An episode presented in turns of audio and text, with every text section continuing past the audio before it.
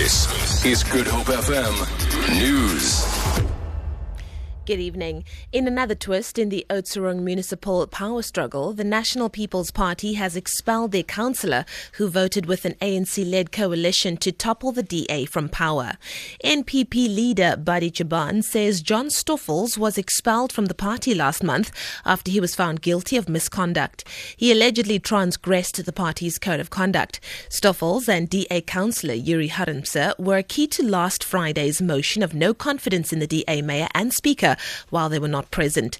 Jabaan says Stoffels acted illegally when he voted with the ANC. So on the 10th, which is eight days before the 18th, we expelled Mr. Stoffels as a member of the NPP. Then eight days later, it seems he remained a councillor because the MM allowed the situation to keep him as a councillor. When the MM received our request to declare a vacancy in as far as our councillor was concerned, he elected to ignore that. The INC, the IEC rather, in the Western Cape has confirmed that it received correspondence to this effect. Spokesperson Courtney Sampson says the letter from the NPP was rejected. The municipal manager must inform the IEC of a vacancy. That has not happened. There was documentation from the acting municipal manager we inform them that it is not adequate in terms of informing us of a vacancy.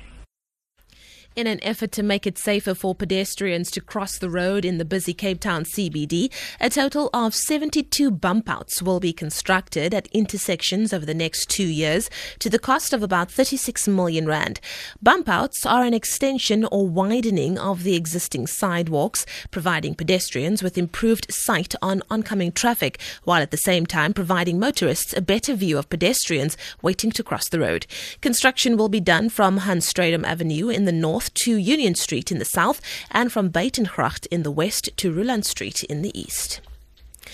The standoff continues in Burkina Faso between the army and presidential guard, which seized power in a coup last week. Loyalist troops in the capital, Ouagadougou, say that they are preparing a, an attack, rather to attack a military base near the presidential palace, which is held by the elite guard. The BBC's Maud Jullien reports. Today, civil society leaders have called on people to stay home, and those we spoke to said that they were waiting for the outcome of talks between the military chief of staff and the coup leader. So, a lot of uncertainty, and many eyes are now turned towards Nigeria, where West African heads of state are looking for a negotiated solution to the crisis. And finally, David Kramer's latest musical, Orpheus in Africa, is back at Cape Town's Fugard Theatre from tonight, following a successful tryout season earlier this year.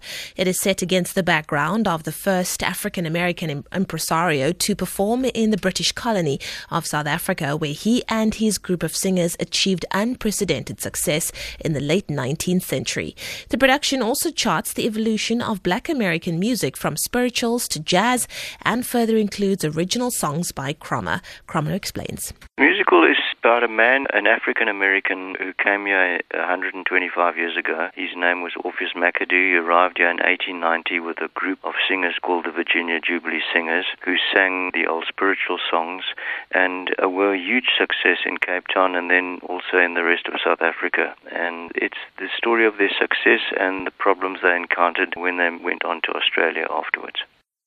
For Good Hope FM News, I'm Leanne Williams.